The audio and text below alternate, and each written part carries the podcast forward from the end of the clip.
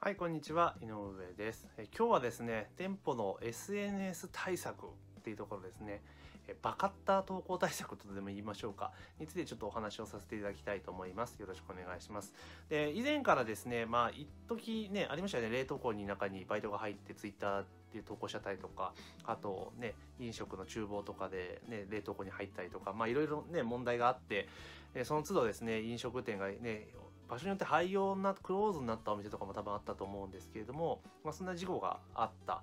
ことがありますで、まあ、それがじゃあそこで収束したかっていうと、まあ、そんな全然なくて、まあ、時折ですねまたニュースに上がってきてるんですけど、まあ、今回もですね大阪のくら寿司かな、えーのお店で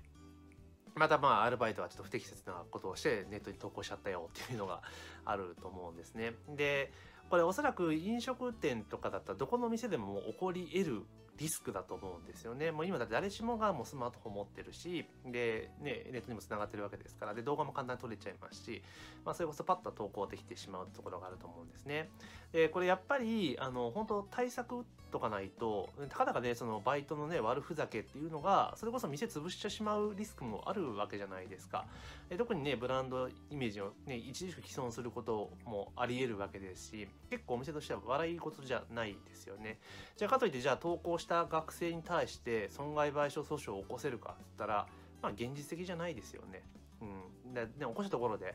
ね、別にね、そんな大した額取れるわけでもないですし、で、失った信用っていうのは取り戻せるわけでもないじゃないですか。だからやっぱり、えー予防、いかに予防していくかっていうところがポイントになると思うんですね。で、ほとんどの場合って、その、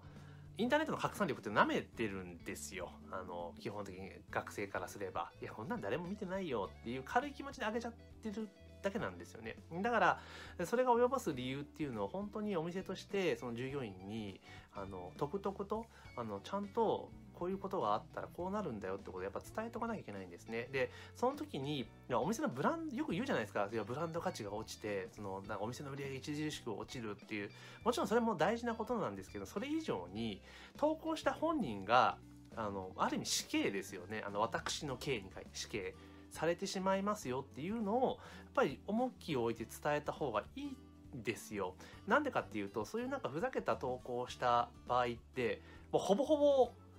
個人情報特定されちゃいますよね、実際問題として。うん、本当ネットのなんか、普通のなんか操作する人すげえなって思うぐらいじゃないですか。本当個人特定したりとかするわけじゃないですか。で、そう考えると、警察に力貸してやるよとか思ったりするんですけど、まあそれぐらいだから、あの、特定されちゃうんですよね。だからね、ネットだから匿名だからって勘違いしてる部分もありますけれども、やっぱ特定されちゃうんですよ。いろいろネット上に繋がって落ちている情報とか拾い合わせていけば、どこの誰かまで分かってしまうの、で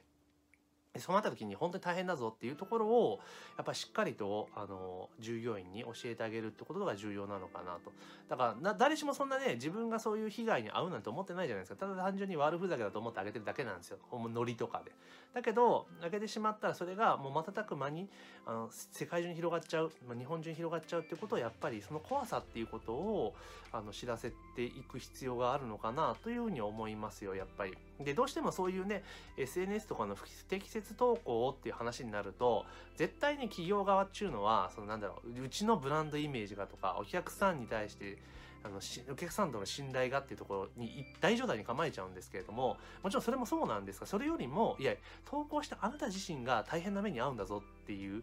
ところ。それが、もうお店とかじゃ守りきれないぐらい、コントロールできないぐらい大変な思いするんだぞっていうことを、やっぱり実例をもとにですね、教えてあげるってことが多分一番の抑止力になるんじゃないかなと思います。どうしてもそのなんかね、そのブランド価値がどうじゃこうじゃって話になったら、バイト価値が関係ない話じゃないですか。ね、極端な話。え、そんなね、社員でもないのに、たかだかバイトなのに、そんなブランドなんか知るかよって、普通思うはずなんですよ。うん、そんな。だけど、そうじゃなくて、そういう不適切な軽はずみな行動が、まあ、あなた自身の今後の人生を本当に大きく揺るがすぐらいの、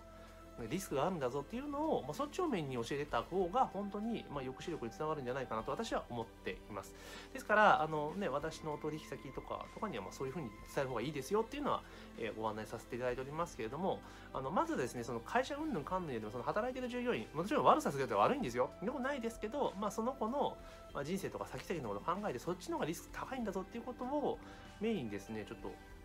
伝えていくってことをやった方が、まあ、トーターとして抑止につながるんじゃないかなというふうに思います。これ、ね、多分対策となかったら絶対やりますから。だからその辺はやっぱりお店の責任者としてはしっかりと押さえておくべきかなというふうに思いました。でまたあるんだなっていうの